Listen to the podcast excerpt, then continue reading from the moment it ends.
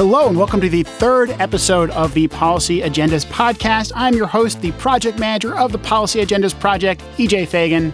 Today, I am joined by the local government expert, the person who has been to more city council meetings than Leslie Knope, Brooke Shannon. Yay, that's me. Hi, everybody. And I'm also joined by uh, a rare person uh, uh, with the Policy Agendas Project, studies not just public law, but also comparative politics, Abe Barranca. Hi, thanks for having me today. So, we, we just recorded a great episode with Periloux Peay of the University of Oklahoma. We talked about his working paper, Cross Cutting Legislation and the Impact of Committee Reform on the Pursuit of Black Interests in the House of Representatives. So, Brooke, can you tell us what's on the agenda for this paper? Can you describe this, this working paper? Yeah, so this paper and Peay's research agenda at large is really about sort of um, the effects of committees, multiple referrals of policy and policy packages, things like omnibus bills, from the Congressional Black Caucus in particular. And he really looks at that effect on cross cutting legislation and the overall strategy of the CBC of the last 20 years or so. It's a great paper. All right, so Abe, what, what of this discussion really stuck out to you? Like, what did you learn from the, the great call we just had? So, what it really added to my understanding of the CBC was how its strategies have developed under uh, different Congresses in the past and how going forward they may hone their position within the Democratic Party as a mover on policy agendas and multidimensional policymaking is a big aspect of that. Yeah, so the episode will follow. Uh, we'll go into it in a second, but first, I just want to say that uh, this is our third episode. If you're listening to this podcast, hopefully you enjoy what we do. If you do, please tell other people about it. Please share this on Twitter, on Facebook. Tell your colleagues, tell your friends, send it out to your email lists. Do whatever you can to help us promote this podcast because we're really proud of it. We're going to keep doing it at least through this semester, and if you know we get a good reaction, we'll keep doing it into perpetuity. Also, if you have any feedback for us or any guests that you think that we should interview, please email us at policyagendas at gmail.com. And with that, here's our interview with Periloux Peay. We are now joined by Periloux Peay. Uh, he's a graduate student at the University of Oklahoma. We are going to be discussing his paper, Cross Cutting Legislation and the Impact of Committee Reform on the Pursuit of Black Interests in the House of Representatives. Peay, welcome to the podcast. Hey, thanks for having me, guys. Yeah, this is a this is a, a, a fun paper. Um, it's uh, the first paper we've done. This is now our third episode uh, that really deals directly with the data that we produce at the Policy Agendas Project. So we're, we're very excited. I always do a little fist pump when uh, when I hear about uh, people using our data. Uh, so I'd just like you to begin. Just can you can you summarize the argument of the paper and what you find? Yeah. So. Um, I originally looked at the uh, cross-cutting legislation that I define as legislation that, take, that gets referred to multiple committees uh, as uh, a driving question in my research. And it was inspired by uh, the Jobs and Justice Act that was proposed uh, this May or this past May uh, by the Congressional Black Caucus. And it you know, got me thinking what happens when the CBC gets into the omnibus game or the, the minibus game? And doesn't increase their chances of achieving their legislative goals? So what I what I found was when they do sponsor legislation that gets referred to multiple committees, they have a, a much better chance of clearing the committee stage and the uh, uh, vote on the House floor. So it does significantly increase the predicted probability of that occurring. So uh, very very briefly. Um, that's pretty much what I found. But then I dove a little bit deeper and I saw that as the as the institution evolved over time, you start to see um, things that weren't significant that were in later Democratic majorities. So um, prior to the contract reform uh, of the Republican Congress in the 104th, there was no significant impact on sponsoring multiple legislation um, and multiple referrals uh, or legislation that would receive multiple referrals. Uh, but in the 110th and 111th, you did see those significant findings. So that, that I found that to be kind of interesting. So I wanted to dive a little bit deep into why that would actually take place. Um, can you explain to our listeners what a multiple referral is uh, for a bill in the House or Senate? Yeah, definitely. So a bill once uh, once sponsored gets categorized uh, through different procedures and sent out to different committees that would have jurisdiction over that particular legislation. Uh, prior to the 104th, uh, there was the, the possibility that a bill could be jointly referred. So two committees would have equal uh, jurisdiction over a specific bill. Well, uh, in the contract with the American people, uh, the Gingrich era reforms, they did away with the joint referrals and went to more sequential referrals, where one committee would get priority. But if there were elements of the bill that uh, were in the jurisdiction of other committees, they would get referrals to address those specific areas. Um, they've had several different alterations to that from the 104th to the 110th. But uh, generally, the process is now is that they they can refer a bill to multiple committees um, based on the elements or the, the, the issues that are tackled in a particular bill. So, uh, an omnibus bill could cover six to seven or more uh, different committees if you package it that way. And why might a, a cross-cutting piece of legislation um, have what, what, Can you explain your theory of why um, these will be more successful bills, both in getting out of committee and on the floor? Yeah, well, uh, it starts at the very core that the the more eyes that you get on a bill, you're able to garner more attention or more interest. Uh, you're able to get more diverse perspectives uh, into the bill. Uh, Barbara Sinclair um, mentioned this in the latest version of unorthodox lawmaking. She says when there's when a bill is considered by a number of committees, multiple perspectives are brought uh, to bear on complex problems. And in the things that I study, uh, the black issues are about as complex as they can get um, for a number of reasons. But that allows you to, say, build coalitions around these bills to try to bring in or break down different barriers that might exist um, in trying to get your legislation past the committee stage or on the House floor. So um, it, it's all rooted in uh, increasing attention, um, broadening the scope uh, of conflict, for example, for uh, like rooted in uh, work and uh, Jones and Baumgartner's work. Uh, all of that comes into play whenever you're sponsoring bills that can receive multiple uh, referrals. And last but not least, before we get into specific questions, can you explain just the the empirical strategy you use? So, what data are you bringing to bear, and what are the big dependent independent variables you're using? Right. So, I, I take bills sponsored by Congressional Black Caucus members from the 103rd to the 112th Congress. Uh, it comes up to about uh, 4,326 bills.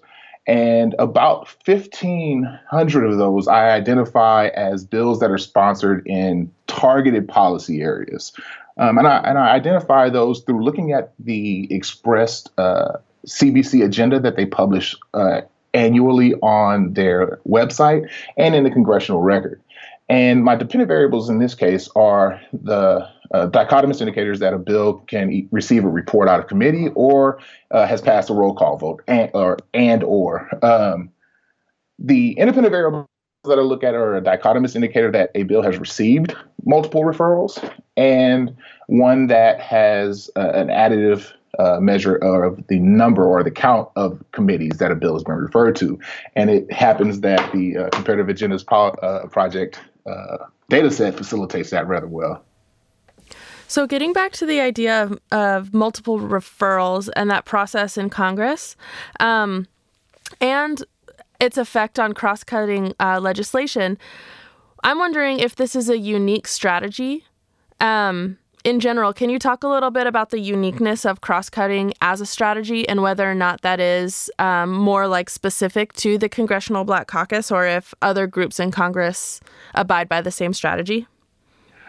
Um, I'm not 100% sure if it's unique to the CBC. Mm-hmm. Um, I do propose that it is part of a strategy that is employed by the CBC as a way to kind of cut through barriers. And there, there are other things that they do, and this is part of what motivated the um, the study itself. It's trying to lift the hood on some of the activities that uh, the Black Caucus as an organization does, and and I think as research moves on, we're finding that these organizations are rather sophisticated in what, what they're trying to do.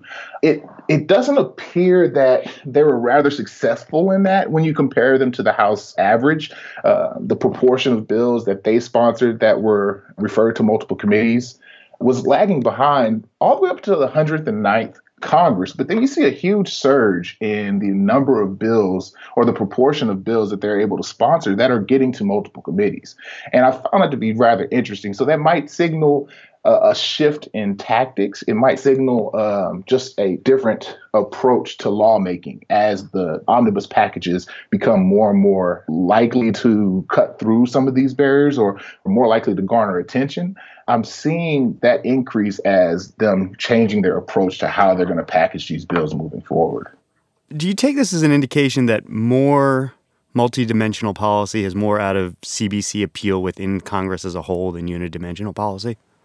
I would I would believe so. Um, and the work of Glen Krutz shows that people are willing to jump on board um, of multidimensional policies if if it appeals to their particular policy interests. So. Uh, like I said, this is an opportunity for them to build coalitions around these issues or break through some of these structural or interpersonal uh, barriers that exist in lawmaking and to for the lack of a better word, make these policies a little bit more palatable to um, their colleagues in the Democratic caucus or to the institution as a whole. Mm-hmm. In terms of the barriers, um, and and you touch on these sort of theoretically um, more robustly in the winnowing paper um, that this sort of. So to interrupt, Dave, so we'll have both papers for everybody in the uh, in the description of this podcast. So we're talking about one of the working papers, um, but Peay actually has a second working paper that's closely related to this one that we'll also have in there on the winnowing of bills. Um, so one of one of the factors, and, and, you're welcome to speak to any of the six that you you sort of uh, outline, was about abdication of the Congress um, being facilitated by other uh, branches of government. So the executive and bureaucratic um, initiative taking when it comes to uh, minority focused issues or interests that would uh, implicate the CBC. Um, I was wondering if you would just speak to that a little more because there seemed to be a lot of sort of theoretical um, robustness in that area. Yeah, I mean, um, one thing that we found over the past year, specifically dealing with issues like voting rights or criminal justice, is that um, in previous administrations, they allowed the judiciary or the executive branch, the agencies, particularly the DOJ, uh, to take the lead in being the enforcers or the the, the litigators of black issues. Um, the Department of Justice or the Civil Rights uh, branch of the Department of Justice, for example, they were um, front and center in challenging voting rights. Um, and even as the Shelby decision became clear that that was going to be, you know, the the the downfall or of a huge portion of the Voting Rights Act, um, the DOJ was still front and center. Now that's that's slightly changed in the past uh, two years, um, so that might also increase uh, congressional responsiveness to the voting rights, and we'll see where that goes with the new uh, House majority. But um, we often wait, or co- Congress often waits for the judiciary branch or for these different agencies to take the lead, um, or even abdicating their responsibility altogether and trying to come up with uh, policy solutions for these different problems that they have. And it, it, it adds to the complexity of these issues. Yeah. So also in the in the accompanying piece um, on winnowing, it said that, or it's shown that institutionalized racism, it really accelerates the process of winnowing, especially for CBC members. Um, do you do you see the the strategy, I guess, of these big omnibus packages, the big bills sponsored, um, particularly on things like social policy? Is this a strategy that could backfire? It, it potentially could, but you're seeing increasingly uh, the CBC members um, kind of infiltrating the institution that has been uh, historically um, adverse to uh, increases of racial, uh, like racial gains uh, in terms of policy. So as members become more incorporated into the institution, that itself, that in and of itself may provide opportunities for these policies to make it through. So when you see, um, for example, a John Conyers or a Charlie Rangel as the um, chairman of these major committees, they they're wielding the gavel, and you might be able to get it through those committees where prior in prior Congresses you may not have. And then with the omnibus packaging, um, that allows you to get to these different. Uh, these different venues, what that it provides a better opportunity for you to get uh, through the committee stage. So I want to move on and talk a little bit about uh, your empirical findings and, and some um, empirical analysis here.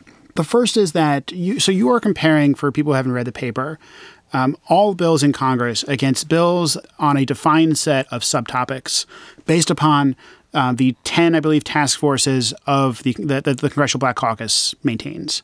Right. Um, and then you've mapped the, the subjects of those task forces onto those subtopics.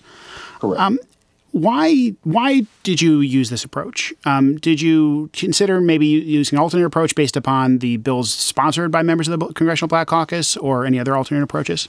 So, are we looking specifically in on the winnowing paper or on? I'm looking at the um, uh, at the other paper, uh, table one in the appendix, um, where you have the the set of subtopics you've selected. Right. So, uh, in the cross-cutting legislation, those are bills that were sponsored specifically by Black Caucus members. Um, and I look at it broadly, um, as in all bills that were sponsored by them, as well as in those uh, those policy topic uh, areas, those task force areas, and that that gave me that data set of about fifteen hundred, uh, a little bit more than fifteen hundred bills. So uh, the reason why I chose to do it that way is because they the Black Caucus uh, publishes their their agenda and there are some very targeted policy areas, but there are also some references to uh, policy areas very broadly. And it, it, it, becomes a little bit complicated to um, directly tie one specific piece of legislation to um, uh, the policy areas that they speak about broadly, right? So if they talk about improving K 12 education, for example, um, that maps on pretty well to the policy subtopics provided by the Comparative Agendas Project. Um, but if they if they talk about civil rights broadly, um, they it, it, it may or may not. Uh, depending on which areas that they're focusing on in their bill sponsorship. So what I did was I, I dove into the their the actual bills that they were sponsoring, looked at what topics matched their written um, uh, expressed agenda, and then uh, it mapped on well to those policy uh, subtopic areas. So what you're showing is that the behavior of these bills differs from the behavior of other bills. I'm curious if you could if you could kind of run down how the what, what those differences are. So what what's different about these issues versus the other issues presented before Congress? Right. So one thing that we notice when when talking about black issues, uh, they are perceived to be more contentious um, than uh, other issues that aren't brought in front of Congress.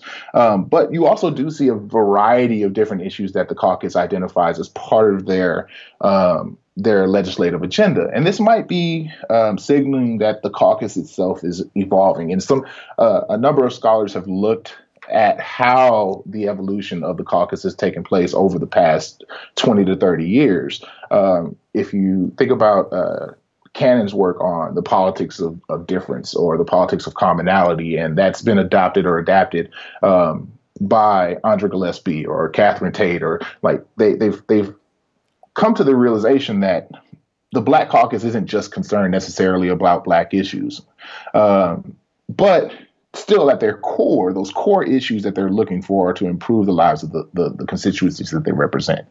So uh, they're likely complex. Two, they're they're they're contentious uh, oftentimes. So if you look at voting rights, um, there's a lot of uh, partisan contentiousness around the Voting Rights Act. Should we make it easier for Black and Brown people to vote, or should voting processes be as stringent as possible? That's a partisan battle that um, there's not a lot of middle ground to uh, when it comes to congressional activity. Um, also, if you look at things like how to reduce poverty uh, through through assistance, uh, through food assistance, through low income housing, for example, um, these different tracks towards improving the lives of these minority constituents. Um, are often those that are more likely, um, as my first paper says, to be to not make it through a lot of the key checkpoints in the congressional process. Is it because that they're more polarized issues, or because um, even Democrats don't, uh, who aren't in the CBC, don't attend to those issues as much as the CBC members? I think it's a combination of both. Um, uh, if you look at uh, Democratic actions over the past couple of decades, uh, since the, the, caucus has become um, increasingly liberal um, after uh, the polarization within the institution, uh, non minority Democrats are still relatively hesitant to tackle these uh, racialized policy issues. And at the end of the day, it's not out of the ordinary to expect for Black caucus members to try to tackle these issues on their own. Now, there are uh, increasingly a number of uh, liberal uh, uh, liberal lawmakers who are taking on these issues that are being more vocal in, uh, in taking on voting rights, for example, as an issue. Um, taking on uh, small business or I- advancing these communities in education and things like that. But at the end of the day, um, these racialized policy areas are definitely uh, more contentious, and it's, it's, it's, likely not just a partisan thing. It's not just a a product of polarization. They're just a different beast altogether, and certain certain uh, scholars have pointed to the the likelihood of, of voter backlash as reasons why they're not necessarily willing to tackle these issues. Um, your work uh, uh, obviously references and, and, seems to extend um, existing previous work that um, indicates there are maybe electoral benefits to sort of cross-cutting policymaking um, and, and, broad um, out of uh, uh, constituency, meaning uh, district constituency, um, policymaking and policy proposals by um, uh, black legislators. Um, do you? So y- your work seems to uh, indicate there's institutional benefits in addition to electoral benefits and, and, sort of public um, approval benefits. Um, can you just talk to sort of that dual benefit um, uh, uh, pitch that that your work seems to make?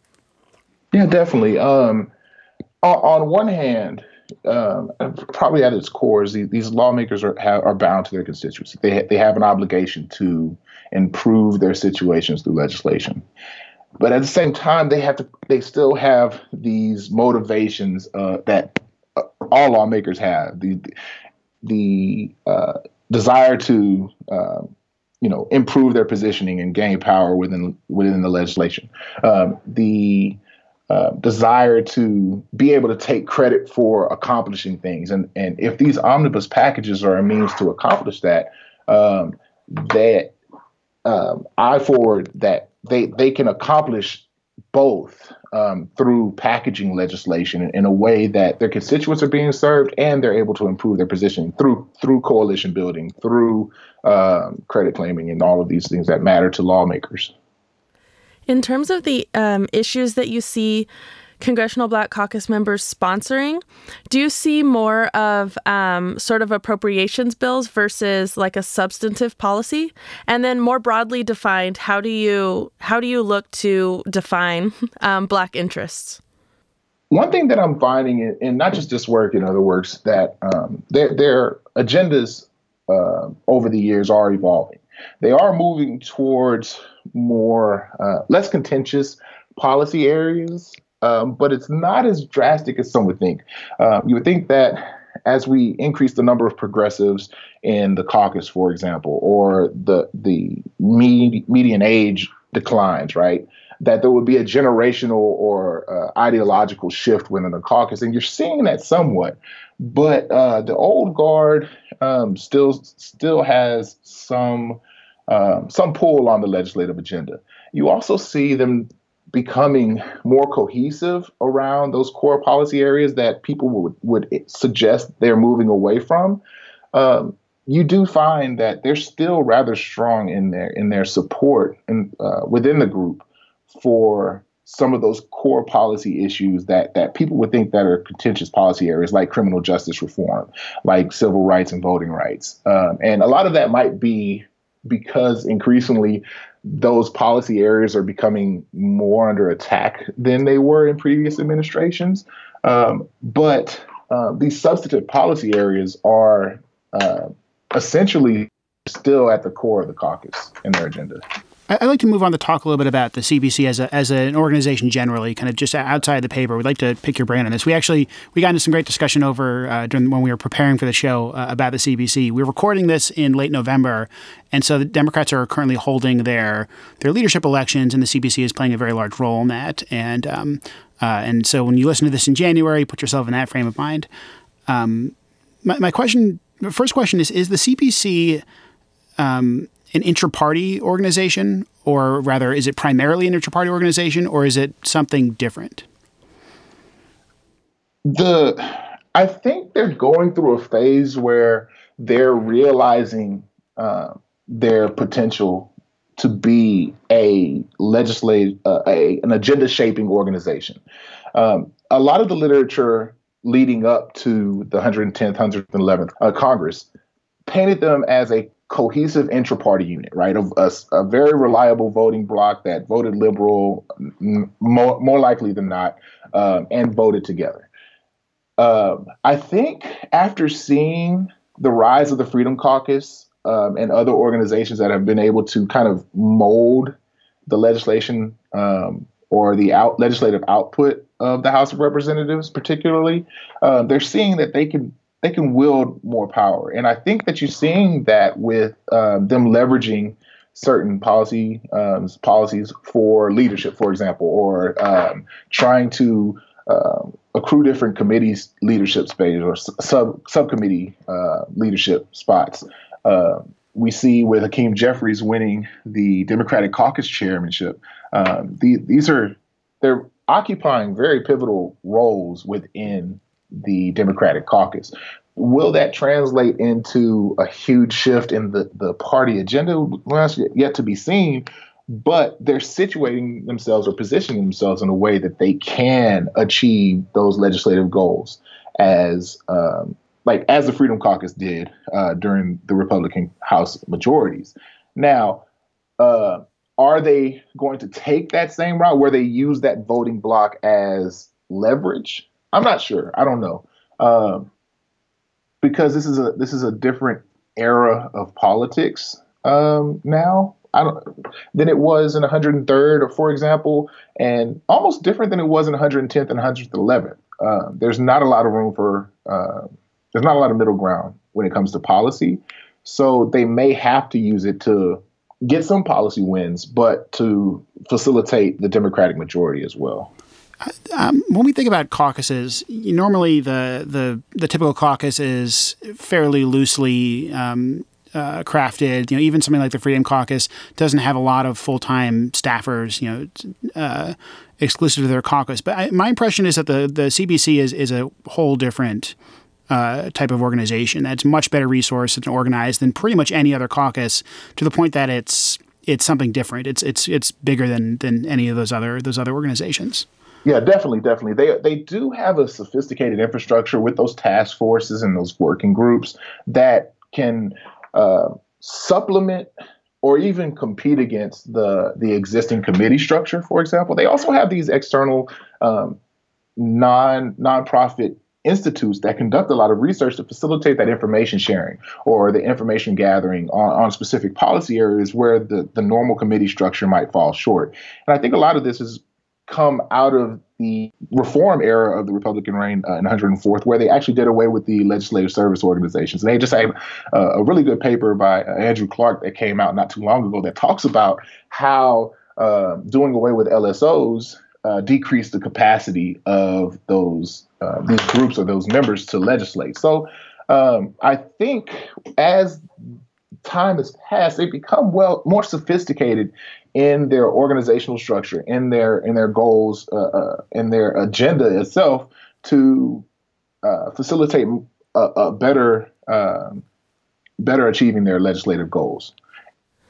So, with the new class of House members, particularly the progressives, how do you see the CBC interacting with those folks um, and potentially forcing open a new window of opportunity for these types of policies?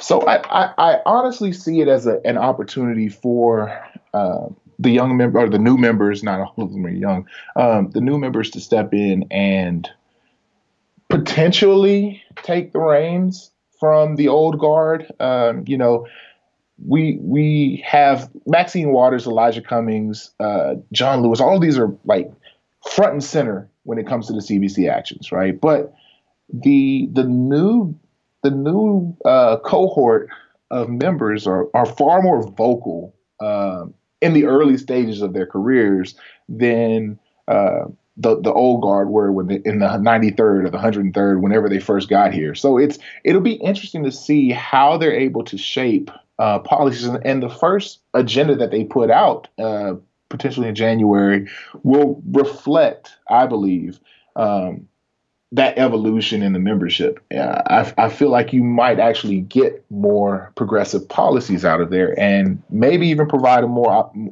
an increasing opportunity for them to bridge that gap between the Democratic caucus and the CBC as a whole, or with whatever moderate Republicans still exist within the House, and uh, maybe some of those uh, fringe CBC policies, those secondary policy areas. Um, so with, with this anticipated um, potential greater effectiveness and, and sort of uh, power realization, do you think there will be a continued sort of um, strategy of this mon- multidimensional policymaking, or do you think it'll be sort of more unidimensional as that sort of uh, strategic honing or, or, or, power honing occurs? Um, it, it, that's, a, that's an interesting question. I, I think it all depends on um, the actions on the from the broader Democratic caucus and, and their dealings with uh, Nancy Pelosi um, and trying to reclaim some of that rank and file power. Um, I, am not 100% certain that the leadership is just going to be willing to give up uh, the the influence over the agenda, over the broader agenda. But I do see it as a tactic. Like I don't see them going back to pre-reform uh, unilateral bill sponsorship or uh, unidimensional bill sponsorship. Uh, they saw that it worked in the 110th and 111th, even even at, a small scale. They, they saw that there was an improvement in their positioning when it comes to the success of their bills at the committee stage and at the floor level. So if they just take that at its face value, um, I don't see any reason for them to go back to the old air, old ways. Um, I these bills might actually look different moving forward, um, but I'm not 100% certain that they would move away from it, especially now considering that they don't have the, Senate, um, they don't have um, a, a friendly president in the Oval Office, so they might move towards let's put out these omnibus bills and let them shoot it down, and then we can use that on the campaign trail, for example. You know that I, I can see that sort of tactic. All right so last last real question. Um, uh, in this election, a, a, large number of the new um, uh, new black freshman class uh, are representing um, non-majority minority districts. In fact, some of them are representing quite quite uh, white districts. Right. How will this change the CBC? Um, I think that's part of the evolution of the caucus that's been um, taking place over the past 20 years. These districts are changing, uh, rather through gentrification or through uh, draw, redrawing uh, district lines. Uh, these districts don't look the same, uh, even through just mobility uh, of, of, people moving into new areas.